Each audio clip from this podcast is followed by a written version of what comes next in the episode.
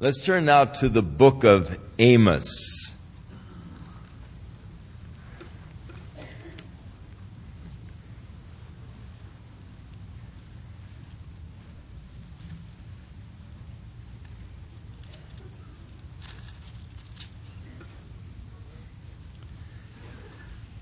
In the first verse of Amos, he introduces himself. These are the words of Amos, who was among the herdmen, or a shepherd, at Tekoa. Now, Tekoa is a little valley going down toward the Dead Sea from the area of Bethlehem. Actually, if you're standing on Herodion, that fortress that Herod built east of Bethlehem, looking south, you are looking into the valley of Tekoa, the area from which Amos came. He was a herdsman, and then in chapter 7, he tells us that he was a fruit picker. He picked the sycamore fruit, which was the fig. So, he was not a prophet. He was not the son of a prophet. He was not from the line of ministers. He was just a common, ordinary person like all of us are. And yet, while he was there watching his sheep, God spoke to him to go up to the northern kingdom and to prophesy against them. So suddenly there appeared in Bethel this prophet of God, Amos, who before this was nothing more than just a shepherd, a fruit picker, and God spoke to him, and he went up and began to prophesy to the house of Israel. These are the words of Amos, which he saw concerning Israel. Now, so often we read at the beginning of a book, the word of the Lord, which came to the prophet, saying. But Amos doesn't say, this is the word of the Lord. He said, these are the words of Amos, who was among the herdmen of Tekoa, which he saw. So it puts, of course, the divine attestation upon it here, which he saw. So Amos saw these visions from the Lord. And he saw them concerning the northern kingdom of Israel. And these visions came to him during the time that Uzziah was the king in Judah. So it puts him really just a little before Isaiah. Isaiah began his prophecy at the death of Uzziah. Remember in the 6th chapter, in the year that King Uzziah died, I saw the Lord high and lifted up, sitting upon the throne. His train did fill the temple. And Isaiah exercised his ministry mainly during the times of Hezekiah. So during the time of Uzziah, who was a prosperous king in Judah, reigned for 52 years. And in the days of Jeroboam, the son of Joash, the king of Israel. And then he dates the prophecy even further, 2 years before the earthquake. Now in these years, and somewhere between the year 810 and 792, there was a tremendous earthquake that devastated that whole area.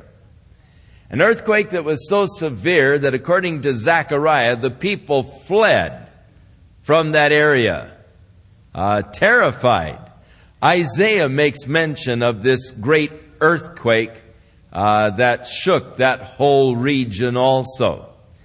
And here again, a reference to the great earthquake. And so these prophecies that he received were a couple of years before this great earthquake. So we can put his area of ministry somewhere around 800 BC, give or take, a few years in either side. Jeroboam was one of the most successful of the kings in Israel as far as bringing the nation to its zenith of glory. During the time that Jeroboam was the king in Israel, Israel was very prosperous from a material standpoint. They were very rich in the material things, but they were very poor in spiritual things. And so Amos comes to awaken them spiritually unto God. He begins his prophecy by declaring, And he said, the Lord will roar from Zion. When Jesus Christ comes again, according to Joel, Hosea speaks about it, and now Amos also speaks about it. He will roar from Zion. He will utter his voice from Jerusalem. And the habitations of the shepherds shall mourn, and the top of Carmel shall wither. Thus saith the Lord. And now God speaks of the judgment that is going to come against the surrounding nations of Israel. And in each of them, he declares, for 3 transgressions and for 4. Now, he doesn't name 4 indictments against each. For 3 transgressions and for 4 is a figure of speech which just is declaring the cup of God's indignation is full and is going to overflow now in judgment against Damascus. And Damascus is the first, the capital of Syria. I will not turn away the punishment thereof, because they have threshed Gilead with threshing instruments of iron. They came with their iron chariots, and they destroy Gilead. I will send a fire into the house of Hazael, which shall devour the palaces of Ben-Hadad. When Elijah the prophet had fled from Jezebel, and had hid in the cave down in the Sinai, the word of the Lord came to Elijah the prophet, saying, Elijah, what are you doing here? Now, in reality, he was hiding from Jezebel. Really wasn't doing much of anything. And he said, I've been jealous for God, and they have killed all of the prophets of God, and I only am left, and they are looking for me to take my life. God, you're in trouble. You don't have anybody left representing you except me, and they're out to get me. The word of the Lord came the second time to Elijah, saying, Elijah, what are you doing here? Elijah didn't understand the question the first time, so the Lord repeated it. He still didn't understand it, gave the Lord the same lame answer. And the Lord said, Elijah, get up to Syria and anoint Hazael to be the king over Syria in Ben-Hadad's place. In other words, you're not doing anything down here. I've got a work for you to do. Get out of here and get back to work now. And God commissioned the prophet back to the ministry. Now, when he came to Hazael and went to anoint him and to prophesy over him, he began to weep, just began to sob. And Hazael said, what's going on? What's the matter with you? And he said, I see the evil that you are going to do to the people of God. I see you ripping up the women who are pregnant. I see that horrible, cruel things that you're going to do the servants of God. And Hazael said, am I a dog that I should do these things? And he was quite upset. And yet, the scripture records that Hazael came against Israel and did do exactly these things. And because of that, now the time of judgment has come. And for 3 transgressions, yea, for 4 against Damascus, their punishment will not really be passed by. God will surely punish them. And God speaks of the punishment. I will send a fire into the house of Hazael. This king who was anointed by Elijah and was so cruel, which shall devour the palaces of Ben-Hadad, which was his successor, who he assassinated in order to take the throne. I will break the bar of Damascus and cut off the inhabitant from the plain of Avon, and him that holds the scepter from the house of Eden. And the people of Syria shall go into captivity unto Kir, saith the Lord. Now Kir was in Assyria, and just as God predicted through Amos here, the Assyrians came, they captured and destroyed Syria, and they took those of Damascus captives to Kir back in Assyria, and thus the prophecy was literally fulfilled. Now he prophesies against the Philistines and the country of the Philistines. Now there were 5 major cities of the Philistines. I think 4 of them come into view in this prophecy. Gaza was one of the chief cities of the Philistines. And then Ekron and Ashdod and Ashkelon. The major cities there in the Philistine territory. Now, thus saith the Lord, for 3 transgressions of Gaza, and for 4 I will not turn away the punishment thereof. And the indictment that God gives against them, they carried away captive the whole captivity to deliver them to Edom. And so in their conquering of the people of God, they turned the captives or sold them to the Edomites, their perennial enemy. But I will send a fire upon the wall of Gaza, which shall devour the palaces thereof. And I will cut off the inhabitant from Ashdod, the coastal fortress, and him that holds the scepter from Ashkelon, another coastal city.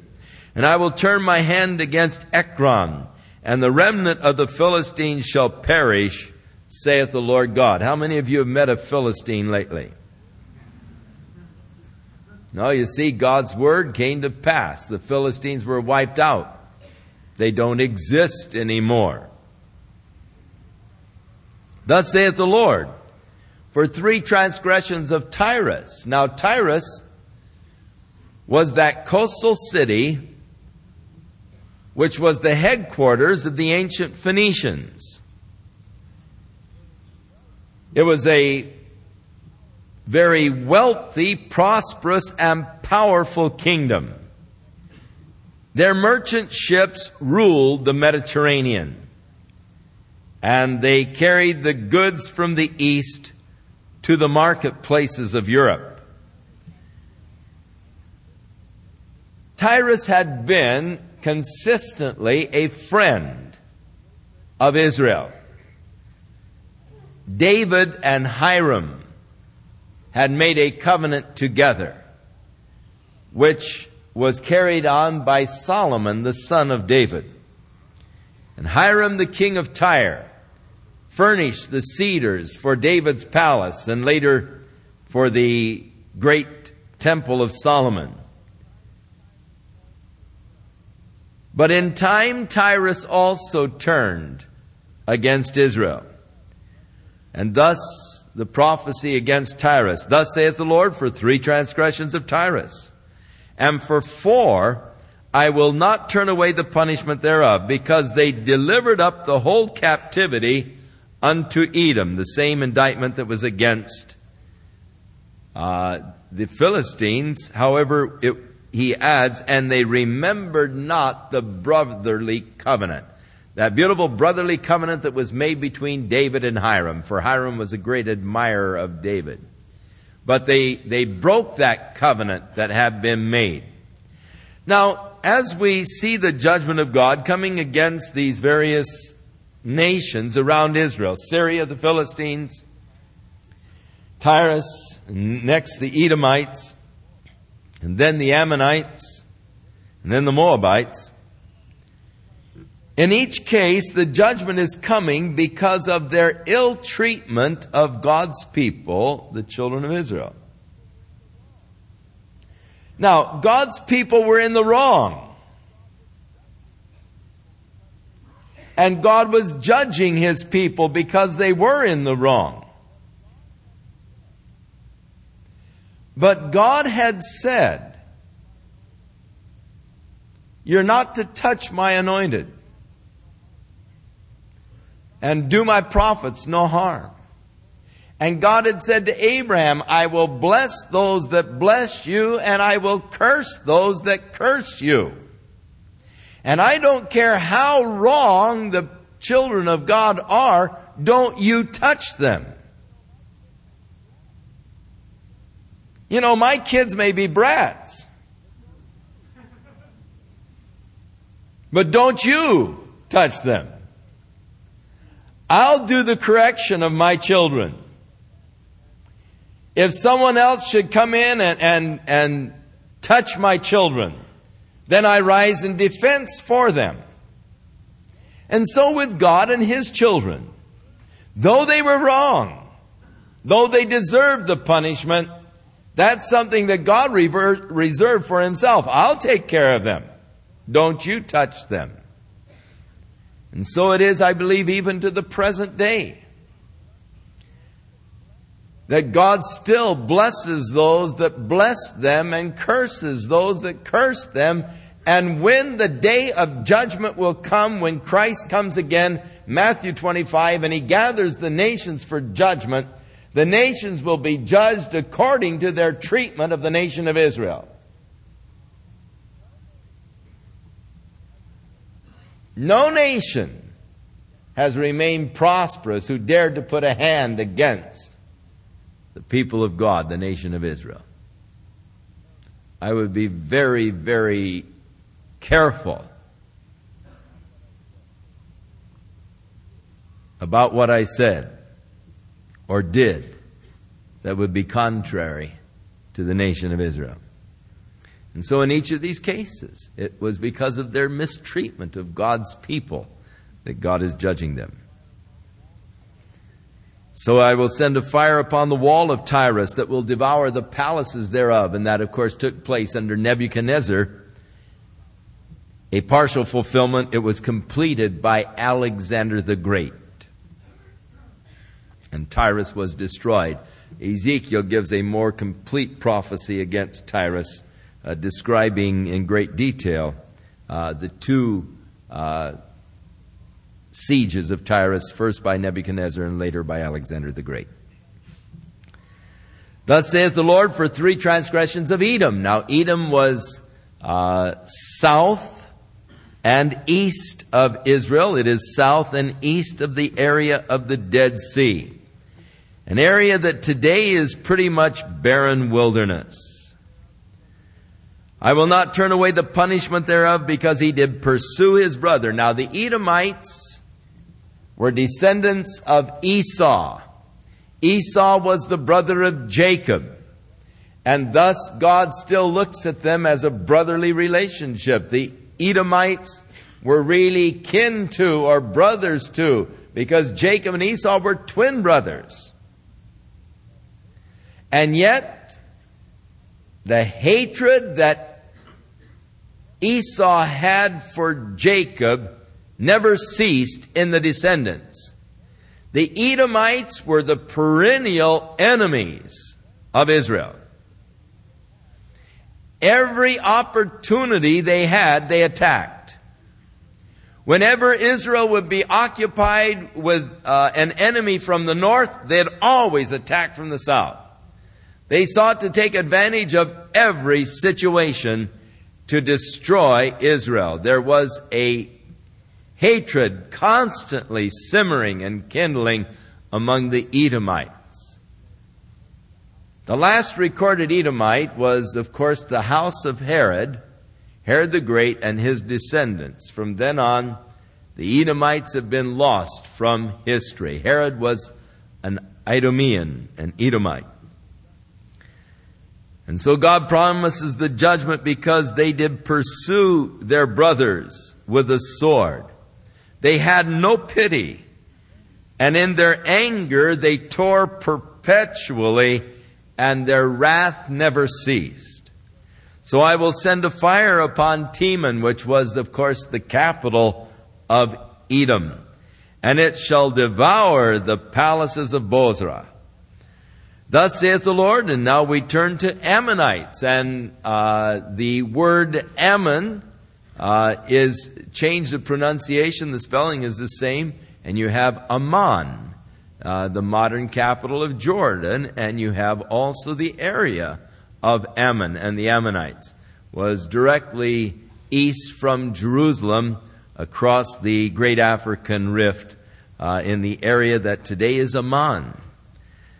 And for the transgressions of the children of Ammon, and for 4, 3 and 4, I will not turn away the punishment thereof, because they have ripped up the women with child of Gilead. Gilead, of course, was soundly defeated by the Syrians, and they came into judgment for it, and now also the Ammonites, that they might enlarge their border. I thought that was interesting. They came over into the West Bank to enlarge their borders. Times really haven't changed that much, have they? We're still having problems because Jordan was driven from the West Bank and in the 1967 war. And there's still that endeavor to, again, take control of the West Bank. But I will kindle a fire in the wall of Rabbah, and it shall devour the palaces thereof with shouting in the day of battle, and with a tempest in the day of the whirlwind. And the king shall go into captivity, and his princes together, saith the Lord. And then against Moab, of which Ammon and Moab were adjacent to each other. Thus saith the Lord, for 3 transgressions of Moab, and for 4 I will not turn away the punishment thereof, because he burned the bones of the king of Edom in lime. The desecrating of the king of Edom, throwing his body into a lime pit and allowing it to be dissolved. But I will send a fire upon Moab, and it shall devour the palaces of Kirioth. And Moab shall die with tumult, with shouting, with the sound of the trumpet. And I'll cut off the judge from the midst thereof, and will slay the princes thereof with him, saith the Lord. Now, having dealt with those nations round about, remember he is prophesying basically to Israel. He'll get to Israel in a while, but because Judah was also a neighbor to Israel, he prophesies against Judah, the southern kingdom. Thus saith the Lord, for 3 transgressions of Judah, and for 4, I will not turn away the punishment thereof, because they have despised the law of the Lord. Now, you remember, Paul tells us that they who have the law will be judged by the law. They that have not the law will be judged apart from the law. Here's a classic illustration. It is interesting that as God speaks of the judgment that is coming against Moab and Ammon and Edom and Tyre and the Philistine countries and Syria, that in each case, he is making mention of their moral sins that are just a part of man's innate understanding and knowledge of good and evil. God doesn't bring up the law. God doesn't mention the law. God judges them apart from the law. Any of us realize the horrible, heinous crime of taking a sword and ripping up a pregnant woman. That's a thought that is just reprehensible to us and to all people. And so no mention of the law is made concerning these nations unto whom God did not give the law. They're judged apart from the law, yet judged. But to those to whom God gave the law, as he speaks now of the judgment that is going to come to them, the judgment is according to the law. They that have the law will be judged by the law. They that have not the law of God will be judged just by that moral, instinctive, innate understanding that man has of what is good and what is right. And so with Judah, they despise the law of the Lord. They've not kept his commandments. Their lies cause them to err, after the which their fathers have walked. But I will send a fire upon Judah, and it will devour the palaces of Jerusalem. Thus saith the Lord. And now he turns to Israel. For 3 transgressions of Israel, and for 4, I will not turn away the punishment thereof. Because they sold the righteous for silver, and the poor for a pair of shoes.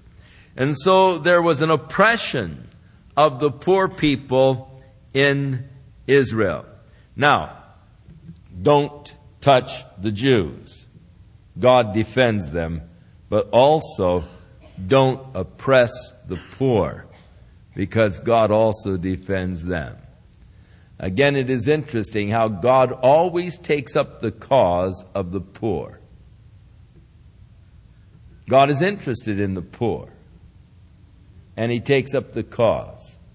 He hears their cries. And there were the oppression of the poor there in Israel. They pant after the dust of the earth on the head of the poor. They turn aside the way of the meek. And a man and his father will go into the same maid to profane my holy name. And they lay themselves down upon clothes laid to pledge by every altar. And they drink the wine of the condemned in the house of their God. That is, the judges were fining the people, and then they were using the fines to buy wines for their orgies, drinking the wine of the condemned in the house of their God. Yet I destroyed the Amorite before them, whose height was like the height of the cedars, and he was strong as the oaks, and yet I destroyed his fruit from above, and his roots from beneath. Not only destroyed the Amorites, the fruit from above, but destroyed the family ties, the roots from beneath. Wiped them out completely, so that you haven't met an Amorite either. Also I brought you up from the land of Egypt, and led you for 40 years through the wilderness to possess the land of the Amorite. And I raised up of your sons for prophets, and of your young men for Nazarites. But is it not even thus, O ye children of Israel, saith the Lord? You gave the Nazarite wine to drink, and you commanded the prophets to prophesy not. So God raised up the Nazarites. Now Nazarites were men who had committed their lives to God. It was a vow of complete consecration to God. And a part of the Nazarite vow was that you were not to drink wine. But yet, here young men seeking to make this kind of a consecration to God, and they were giving them wine to drink. Men who had been called by God to prophesy, and they were stopping them from prophesying. Behold, I am pressed under you as a cart is pressed that is full of sheaves. Now, really, you need to almost go over to the land and notice how they load the sheaves on the carts or on the donkeys or even upon the women to get a real picture of this. I've seen donkeys so loaded down with sheaves that it looks like a huge bundle of sheaves with 4 legs. You can't see the donkey. But you see this huge bundle of sheaves moving down the road, and you look underneath and you see the 4 legs, or in some cases I've seen them so laden the women down. You see two legs underneath and this huge bundle. You can't see the woman, but underneath all of these sheaves someplace is a woman straining under the load. And these carts that they have don't look that sturdy anyhow. The wheels are usually a little out of kilter, and they just heap them so high with sheaves that it just presses them down. And so he is using a picturesque description, which, of course, the people there immediately relate to because they had seen these little carts just pressed down with these huge load of sheaves. And God said, I'm pressed down like a cart that's overloaded with sheaves. Therefore, the flight shall perish from the swift. You'll not be able to flee from the judgment that is coming, even though you're a fast runner. The strong will not strengthen his force. Neither will the mighty deliver himself. When God starts to bring his judgment, there will be no escaping. Neither shall he stand that handles the bow, and he that is swift of foot shall not deliver himself. Neither he that rides the horse. And he that is courageous among the mighty shall flee away naked in that day, saith the Lord. So God's judgment is going to come against Israel. There will be no escaping of it. Hear this word, Amos said, that the Lord hath spoken against you, O children of Israel, and against the whole family, so that it would include Judah also, which I brought up from the land of Egypt, saying.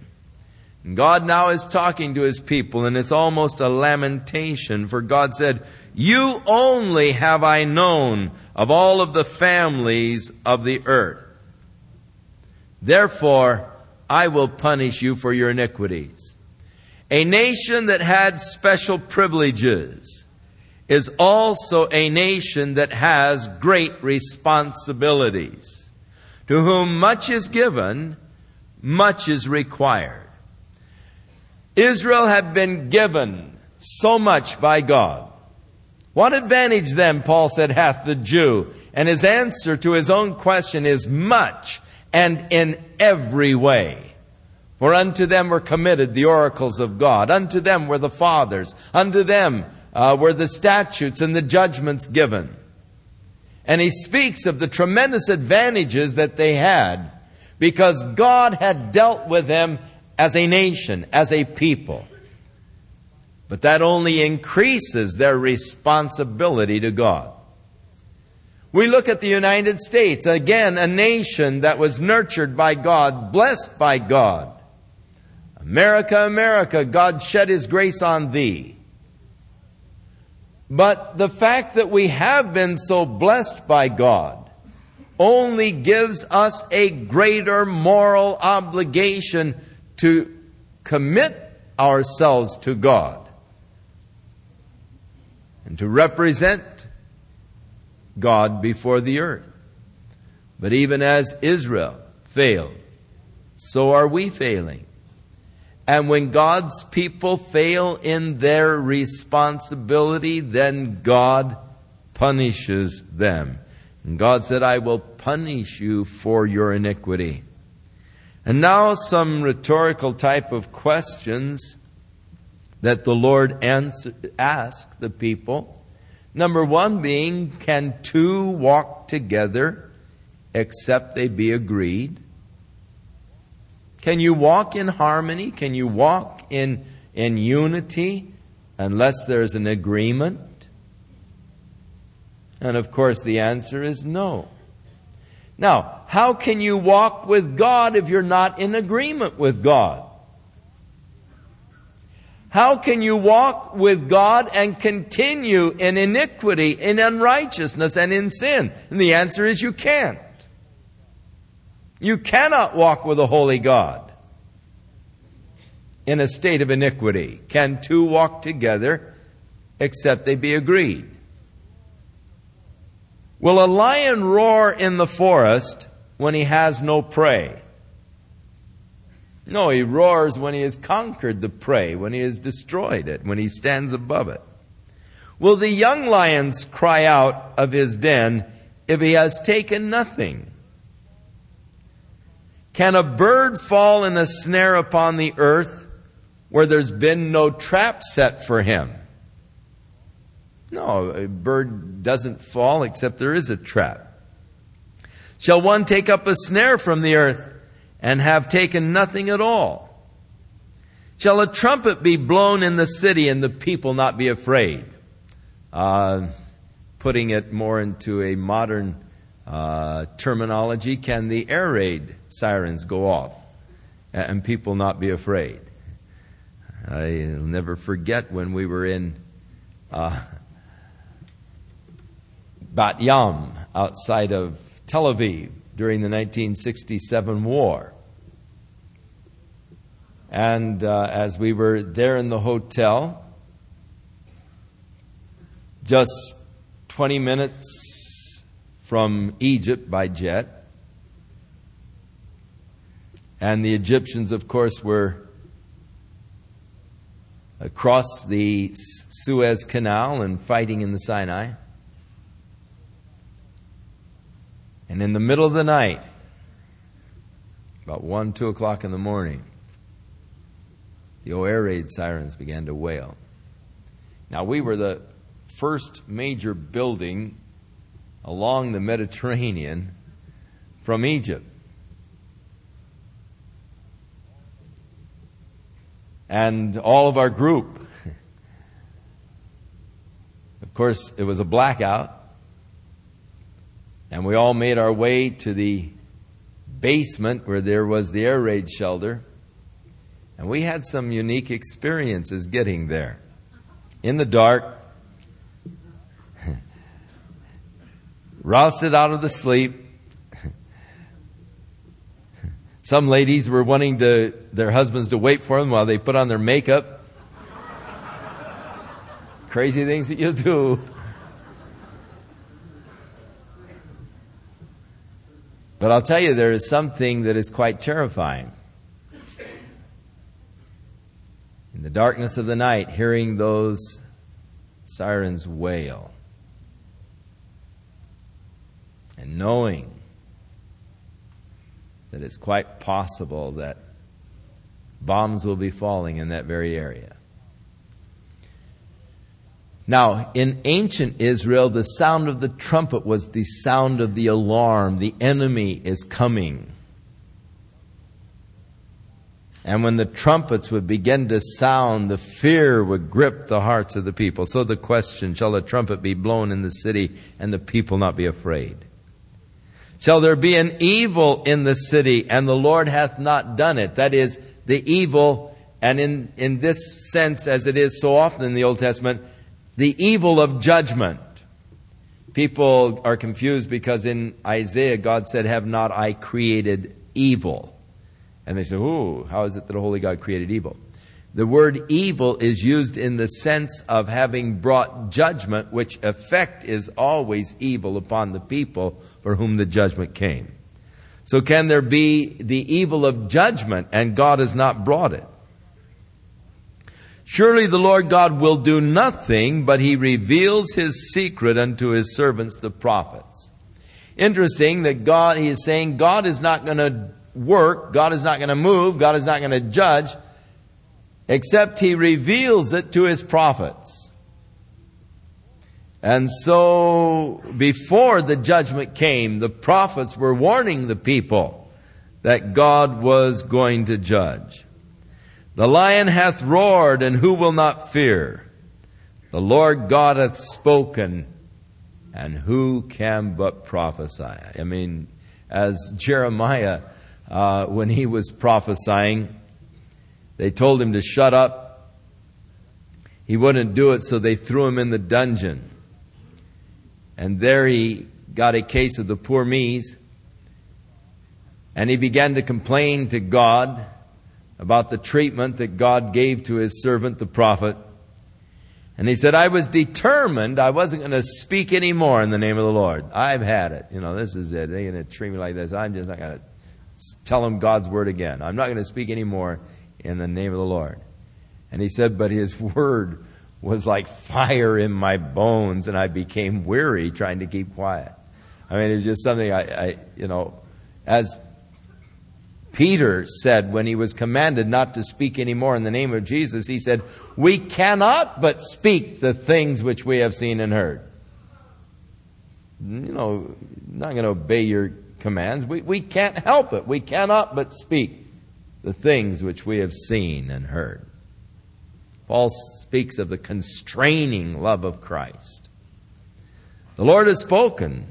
How can you be silent? Who can but prophesy? So, publish in the palaces of Ashdod, the Philistine city on the coast, the palaces of the land of Egypt, and say, assemble yourselves upon the mountains of Samaria, and behold the great tumults in the midst thereof, and the oppressed in the midst thereof. For they know not to do right, saith the Lord, who store up violence and robbery in their palaces. Therefore thus saith the Lord God, an adversary there shall be even round about the land, and he shall bring down thy strength from thee, and thy palaces shall be spoiled. Thus saith the Lord, as the shepherd taketh out of the mouth of the lion 2 legs, or a piece of an ear, so shall the children of Israel be taken out that dwell in Samaria, in the corner of the bed, and in Damascus in a couch. Hear ye and testify in the house of Jacob, saith the Lord God, the God of hosts. Now, remember, this guy is a shepherd, a herdsman. And in those days, there were lions in the land of Israel. You remember that David, when he was telling King Saul his qualifications to go out against the giant, he said, one day I was watching my dad's sheep, and a lion came out and grabbed one of the sheep and started dragging it away. And I killed the lion. And then a bear grabbed one of the sheep, and I killed the bear, and the God who delivered the lion and the bear into my hand is able to deliver this uncircumcised Philistine. I'm ready to go. You remember with Samson on the road down to Timnath, the lion came out and jumped him. So the shepherds, one of the problems that the shepherds had to deal with were the lions who would take the sheep. And so as a shepherd, he had had the experience of catching a lion, but it had already devoured the sheep until there were just a couple of legs left, or just a piece of an ear. And you have that disappointing experience of getting there too late to rescue the sheep. And so it is interesting how that being a shepherd, he is weaving in talk of the nature, talk of, the shepherds living out as they did, conscious of the heavens, conscious of the nature and things of nature.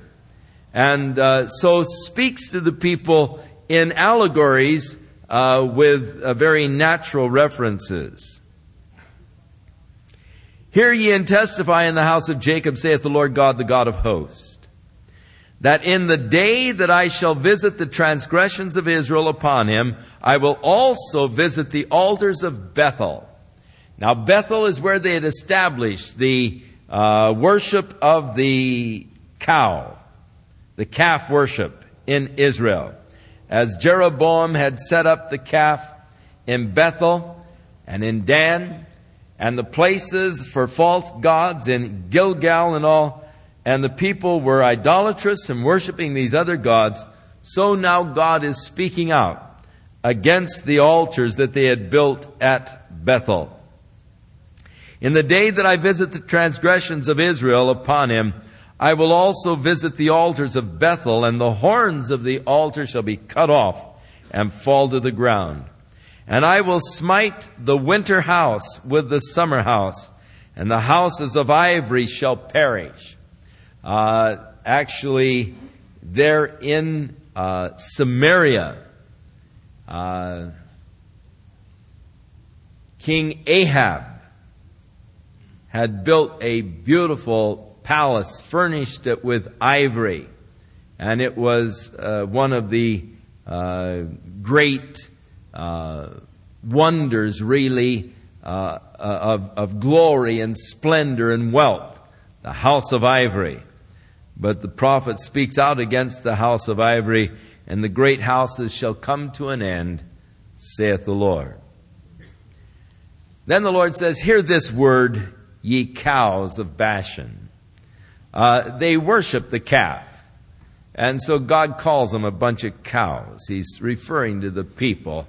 But because they worship the calf, he speaks disdainfully concerning them. Which are on the mountain of Samaria, which oppress the poor. Again, the oppression of the poor must have been great because God makes continual reference to it.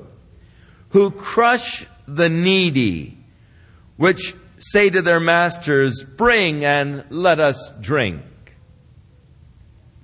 So there is that disparity between the very wealthy and the extreme poor. That kind of disparity that is a curse and a plague to many nations, where they really do not take care of the poor with whom God is very interested. The Lord God hath sworn by his holiness that, lo, the day shall come upon you that he will take you away with hooks and your posterity with fish hooks. This literally happened. The Assyrians were extremely cruel people. They were so cruel that history does record of many cities, when surrounded by the Assyrian army, the inhabitants would commit mass suicide, much as Masada, rather than to be captured by the Assyrians, because they feared them, because the Assyrians were accustomed to mutilating their captives. Cutting off their ears, mutilating their bodies, mutilating their faces. And one of the things the Assyrians did with their captives is that they would put fish hooks through their lips to drag them back to Assyria, or through their noses, or through their ears, so that you'd have to keep marching. You try to slow down and that thing begins to pull on your nose or on your lip or on your ear. And here is the prophecy, you're going to be led away with fish hooks. And so it was. The Assyrians, when they captured Samaria, attached to the people these fish hooks and dragged them away, or led them away captive to Assyria. The Lord God hath sworn by his holiness that, lo, the day shall come upon you that he will take you away with hooks, and your posterity with fish hooks. And ye shall go out at the breaches, every cow at that which is before her, and ye shall cast them into the palace, saith the Lord. Come to Bethel, this place where Jacob first met God, and called it Bethel, the house of God. Surely the Lord is in this place, and I knew it not. But they had made it a place of idolatrous worship, the center of their idolatrous worship in the northern kingdom. Come to Bethel and transgress at Gilgal, another place of pagan worship. Multiply transgression and bring your sacrifices every morning and your tithes after 3 years. And offer a sacrifice of thanksgiving with leaven, and proclaim and publish the free offerings, for this liketh you, O ye children of Israel, saith the Lord God. Now, God here speaks of the judgments that he had brought against them, and the purpose of these judgments was to cause them to turn to God. God oftentimes uses what we call judgments or chastisements in order to turn us from our path of destruction. Whom the Lord loveth, he chasteneth. Now, as long as you're a child, you don't understand that. It's not until you become a parent that you understand it. I thought my dad was just feeding me the biggest line when he'd say, son, this hurts me more than it hurts you. I did not believe that. I thought my dad was just putting me on until I became a dad. And I understood exactly what he meant. The hurt that you feel when it is necessary to punish your child, but you know you must, for their own sake and for their own good, chastise them, or else they could destroy themselves. But you don't want to inflict pain. But you know that you've got to somehow teach them the danger of their activity. And so you are forced to chastise them, though it is an extremely painful thing to do. God, for our benefit, chastises us.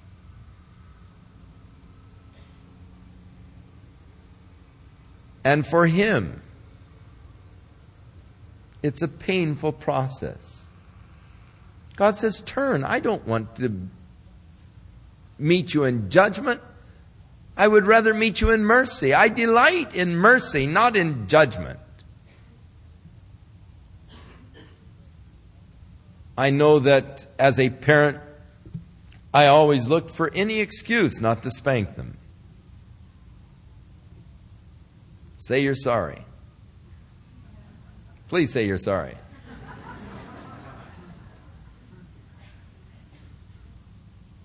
And I was a softie. I would let them talk me out of it. With a very stern warning, next time.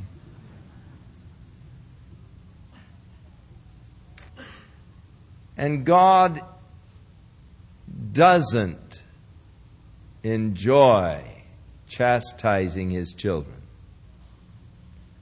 But it is for our benefit and our good, in order that we might turn to him. And so God brought various chastisements against the land. Oh, how we misunderstand God. Whenever a chastisement or judgment comes, somehow in our minds we picture God as angry with us, as I often pictured my dad angry with me because I did not understand him. After being chastised, I would often go in my room and I'd begin to cry and think, nobody loves me. I don't even think my dog loves me anymore. Nobody loves me, you know.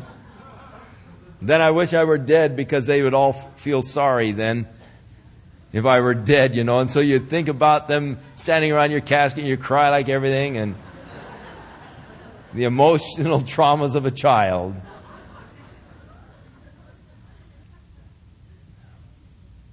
When in the Garden of Eden, after Adam had sinned, and the Lord came down in the cool of the day to walk with him. And Adam hid himself from the presence of the Lord, for he realized that he was naked. And God said, Adam, where art thou? That was not the cry of an arresting policeman, but the sob of a heartbroken father. But so many times we read it, we think, oh man, you know, here he is going to wring his neck, you know, where are you? No. You've got to read that and hear the sob in the voice. Adam, what have you done?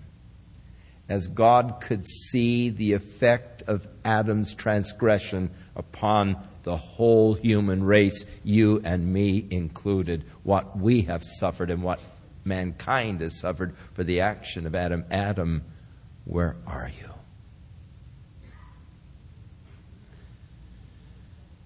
Whom the Lord loveth, he chasteneth And the purpose is always to turn us to God from the path of self-destruction.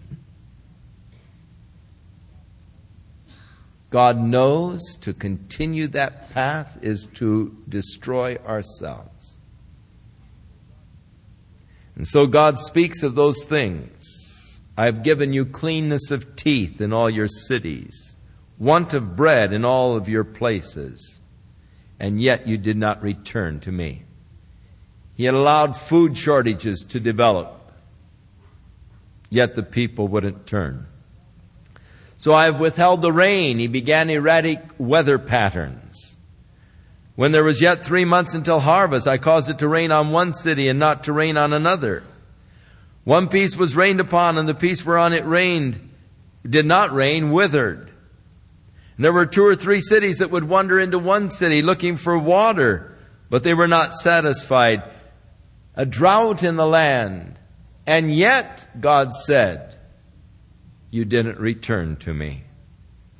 And so I have smitten you then with a blasting mildew.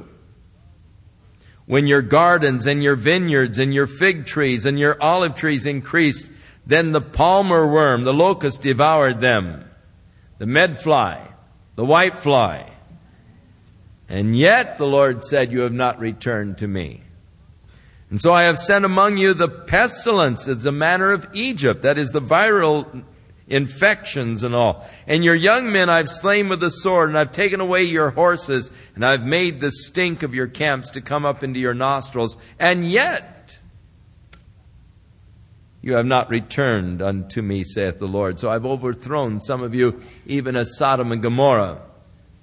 Fire, earthquakes, the firebrand plucked out of the burning, and yet you have not returned unto me, saith the Lord. Therefore, because they had not hearkened to these warning judgments of God, because they had not turned away from their evil deeds, therefore, thus will I do unto thee, O Israel, and because I will do this unto thee, prepare to meet thy God, O Israel.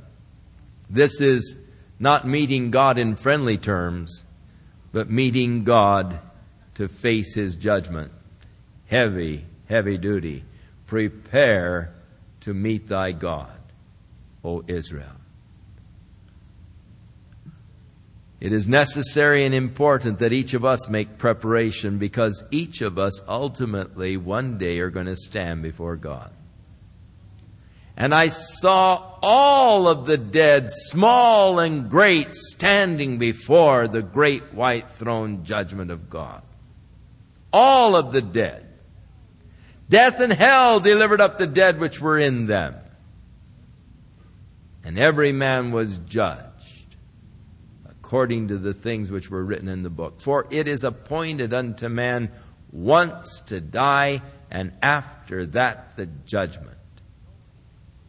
No one can escape it. Inevitably, inescapably, one day each of you are going to stand before God, and that will be a very awesome experience, because you'll be standing before the very Creator of the universe. For lo, He that formed the mountains. And God said, let the dry land appear, and created the wind, and declared unto man what is his thoughts, and makes the morning darkness, and treads upon the high places of the earth. Yahweh, the God of hosts, is His name. Prepare to meet Yahweh, the God of hosts, the Creator of the universe. Hear ye this word which I take up against you, even a lamentation, weeping over the house of Israel now. The virgin of Israel is fallen. She shall no more rise. She is forsaken upon her land. There is none to raise her up. Now, some people use this verse and interpret it as though God has now cast off Israel forever, and that there is to be no restoration by God of divine favor in the last days. This is to deny the whole body of Scripture. This is speaking of Israel at that time to be cut off. They were going to go into captivity to Assyria. They were to be dispersed throughout the world. But yet all of the prophets, and even Amos here in the last chapter, speaks about God's dealing and working with His people in His restoring of His love and favor in the last days. There was none to raise her up. She could not raise up herself. Others would not raise her. But the Bible tells us that in the last days, God is going to raise her once again to a position of glory and honor as He takes her once more as a bride that has been disobedient, but yet now returned to her husband. For thus saith the Lord God, the city that went out by 1,000 shall leave 100. They will be decimated. 100 will leave 10 of the house of Israel. And so the great decimation that would take place and did take place in Israel. For thus saith the Lord unto the house of Israel, seek ye me, and ye shall live. Even still, God is holding out an offer of help, an offer of hope to them. If you'll just seek me, it can be changed. You don't have to go into judgment. You don't have to go into captivity. If you'll just seek me, things will be different. But yet they would not seek Him. But God is saying, don't seek Bethel. Don't seek the calf and the pagan worship in Bethel, nor in Gilgal. Pass not over to Beersheba, for Gilgal shall surely go into captivity, and Bethel will come to nothing. Seek the Lord. Again it is repeated, and ye shall live. Lest He break out like fire in the house of Joseph and devour it, and there be none to quench it in Bethel. The house of Joseph referring to Ephraim, who was the biggest tribe of the northern kingdom of Israel. Ye who turn judgment to wormwood and leave off righteousness in the earth, seek Him that makes the 7 stars and Orion. The 7 stars are the 7 sisters, also known as the constellation of the Pleiades. Unfortunately, living here in this megapolis with all of the lights and all, it's difficult for us to really appreciate much of astronomy and of the stars and of the constellations. But if you go out, no, tonight it's cloudy, but and even on a clear night in this area, it's unfortunately hard to see. But the Pleiades is that little cluster of stars in the, it is out in the center of the heavens, a winter constellation that is often called by novices and those who do not know the constellations, it's often called the Little Dipper. People so often look up the Pleiades because it is shaped like a Little Dipper, and they say, oh, well, there's the Little Dipper. No, the Pleiades is not the Little Dipper, though it may look like a Little Dipper. It is not the constellation known as the Little Dipper. The constellation of the Little Dipper is actually up in the north, and the North Star comprises a part of the Little Dipper constellation. But the Pleiades is that little cluster that looks like a dipper in the center of the winter skies. And so when you're up at the conference center and all in the wintertime, you can look up and you can see, or you're out in the desert, you can look up and see the Pleiades, a very attractive constellation, and one of the easiest of the constellations to identify, along with Orion, another winter constellation. Orion is in the southern sky, and it is shaped sort of like a square. You have to use your imagination a little bit, but you can see the shoulders of Orion, and you can see the bow that he is holding out in front of himself. And as you look at, well, he's not taking a good aim. He's ready to draw a bead down, I guess, because the bull that he is getting ready to shoot is below him, and you can see the horns of the bull. And then if you look carefully, you can see his dogs chasing him through the winter sky as each evening Orion goes across the south, his dogs chasing him, and he's pulling down his bead on the bull out here in the southern skies of our northern hemisphere. But again, Orion is a very fascinating constellation and an easy one to spot among the winter constellations. Now, here's a guy who's a shepherd. And you know, he lives close to nature. Out of doors so much of the time. Living close to nature, he speaks of the seven stars, the seven sisters, the constellation of the Pleiades, and also of Orion. Seek him who made these constellations. Seek him who made these stars. In the constellation Orion, the left shoulder of Orion is the star Betelgeuse. Betelgeuse, 415 million miles in diameter.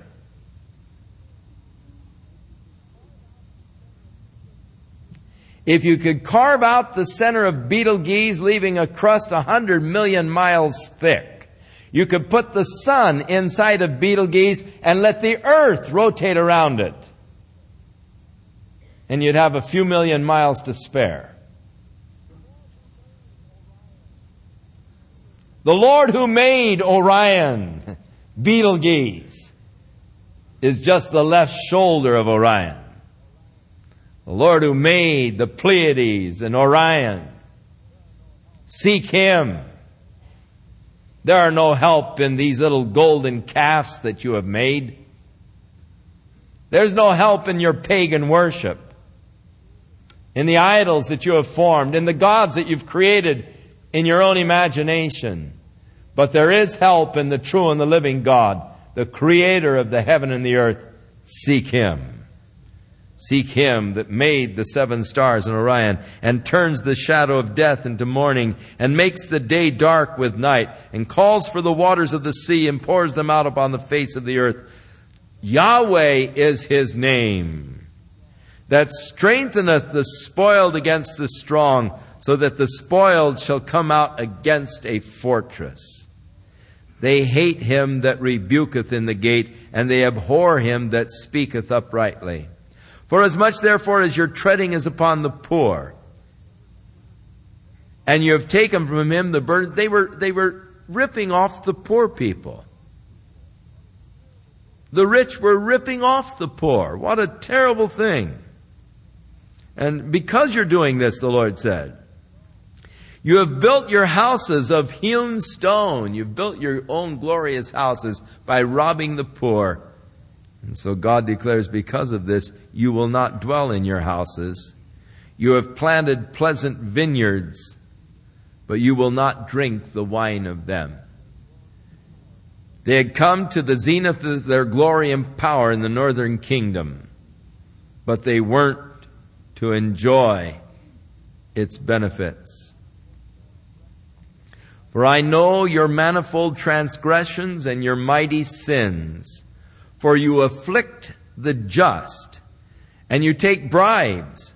You turn aside the poor in the place of judgment. Therefore the prudent shall keep silence in that time, for it is an evil time. God said, seek good and not evil, that you may live. And so the Lord, the God of hosts, shall be with you as you have spoken. Hate the evil and love the good. So here we are exhorted to seek the good and not evil, and then hate the evil and love the good. You remember again when Satan came before God with the sons of God in the book of Job. And God said unto Satan, "Where have you been?" He said, "Been going up and down throughout the earth, to and fro through it." God said, "Have you considered my servant Job, a righteous man, perfect and upright in all his ways, a man who loves good and hates evil?" The Bible says that the fear of the Lord is the beginning of wisdom. And then it declares, the fear of the Lord is to hate evil. Now, we are living in an age when there's all kinds of liberal pressure to not hate evil, but to tolerate evil.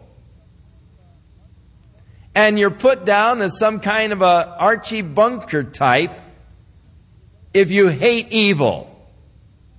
You're made to look like some kind of a fool, a bigot, if you hate evil. And yet God's word declares that that's the beginning of wisdom, but we're living in an age of fools. People who love evil. People who flirt with evil. People who tolerate evil. But to hate evil is really what the fear of the Lord is all about. Because I fear the Lord, I hate evil.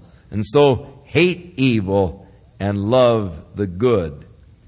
And establish judgment in the gate.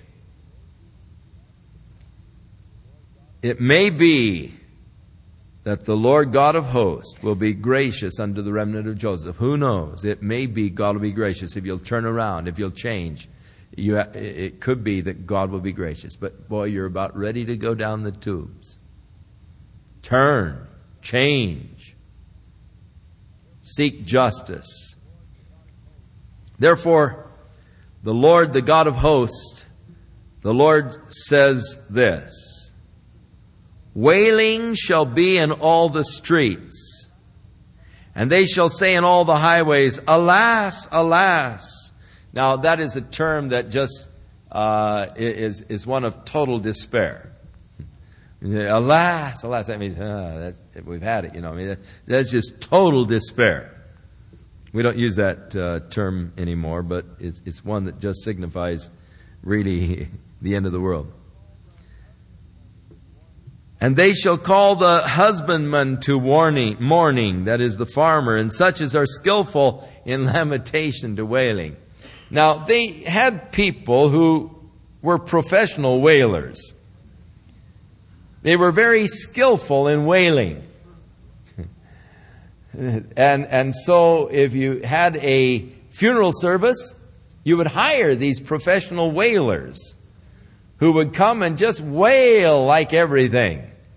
And so people say, "Oh my, you know, he must have been a very loved person, because listen how they're wailing." And so those that were skillful in wailing. Now, my wife used to be skillful in screaming. And it worked for some advantage. Whenever we would, in the days of the Long Beach Pike, we'd go over and ride the roller coaster. And from the moment that thing would start down the first decline, she'd start screaming. And she wouldn't quit until we pulled up to a stop at the gate there. And always they'd say, "You kids go again." And we got 3 or 4 free rides because she'd attract the attention of everyone on the pike to the roller coaster.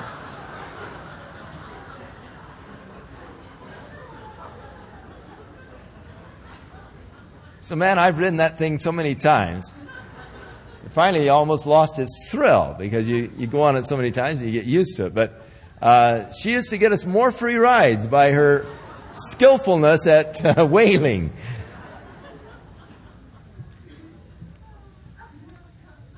And in all vineyards shall be wailing, for I will pass through thee, saith the Lord. Woe unto you that are desiring the day of the Lord.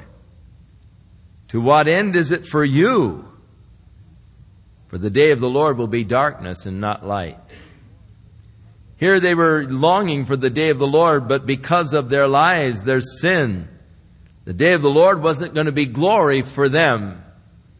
It was going to be for them the day of judgment and the day of darkness. And so is the day of the Lord.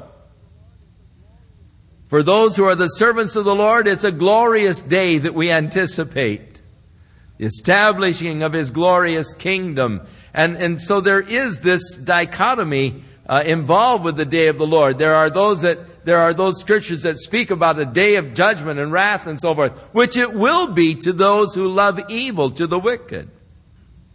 But unto the righteous, a glorious day of glory.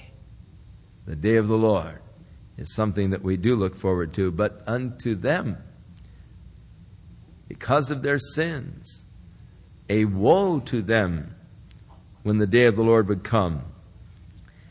Now, it will be as though a man was going down the road and a lion attacked him, and he escaped from the lion. And he didn't go very much further until a bear attacked him. And he escaped from the bear.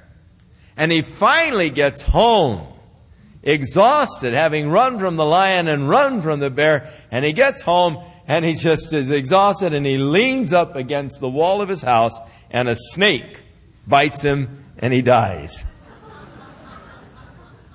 I mean, you're going from the frying pan into the fire. And that's the figure that Amos uses here. As if a man did flee from a lion. And then a bear met him. And when he came to his house, he leaned his hand on the wall, and the serpent bit him. I mean, you can't escape it.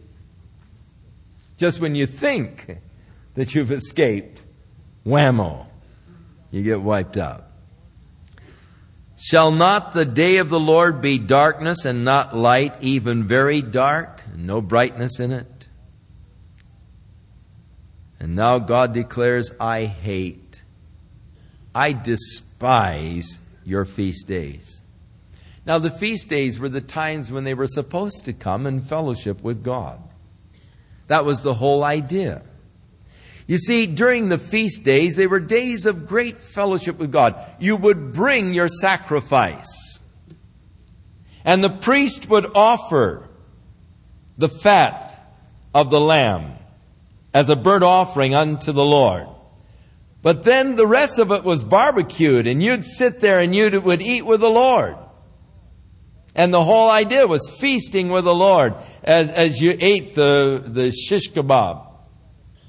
And just the whole idea was that of fellowshipping with God and feasting with Him.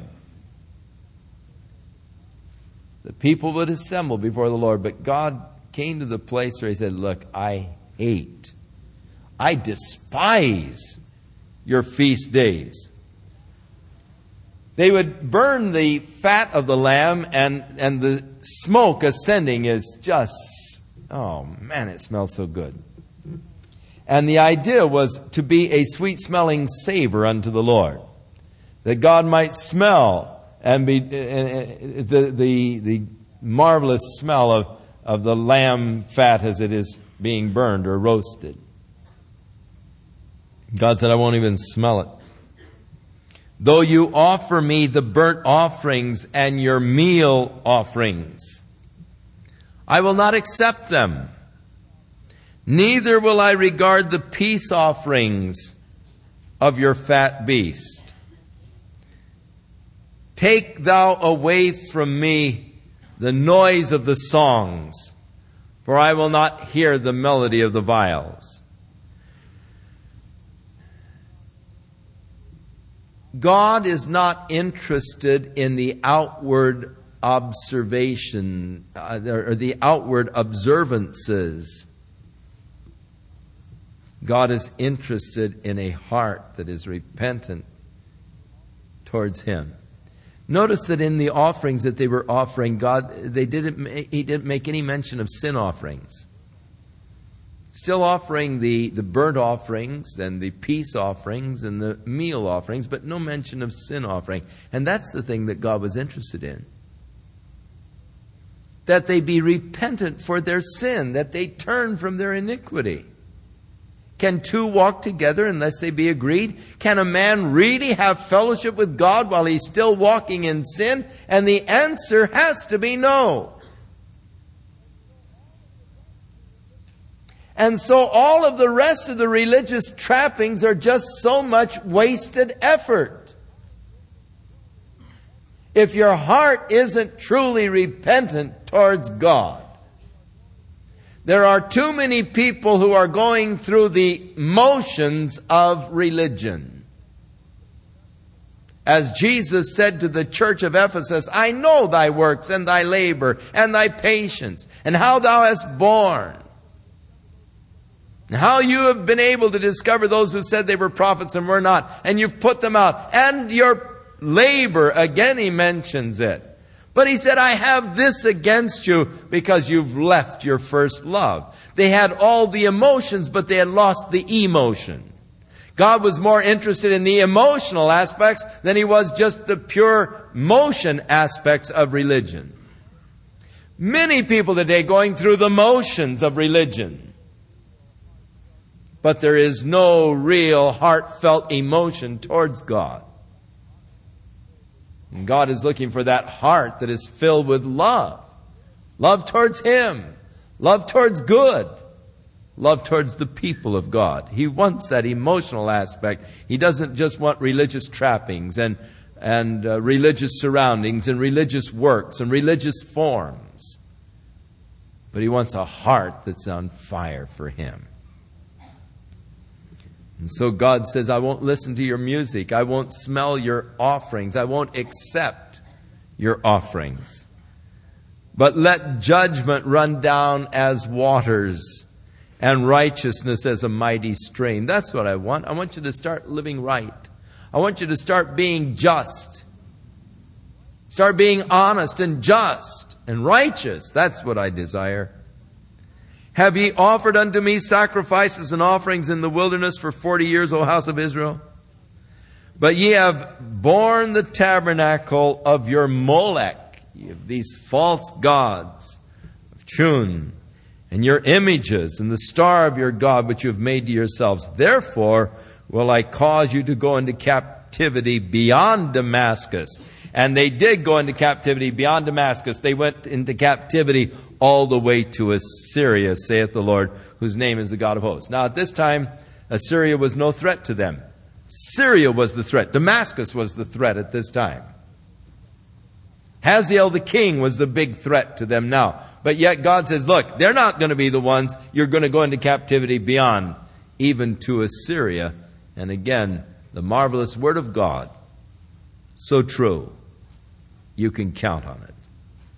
Shall we pray?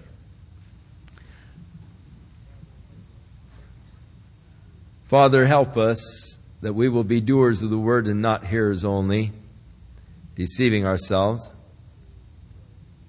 Help us, Lord, to learn from the past, from the history of your people. And, oh God, may we indeed come before you in truth, in righteousness, and in true judgment. God, give us a love for good and a hatred towards evil. May we seek you, Lord, with all of our hearts, knowing in the day that we seek you with all of our hearts, that we will find you. O Lord, let thy word like a fire burn in our hearts. And as a sword, let it divide between that which is soulish and that which is spiritual, so that we will not be caught up in a soulish relationship, but in a true relationship after the Spirit. In Jesus' name, amen. Shall we stand?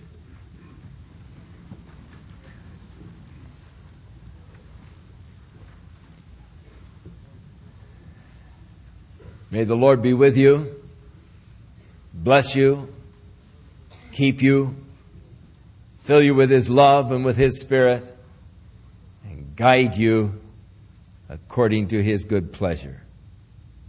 In Jesus' name. The Lord bless thee and keep thee.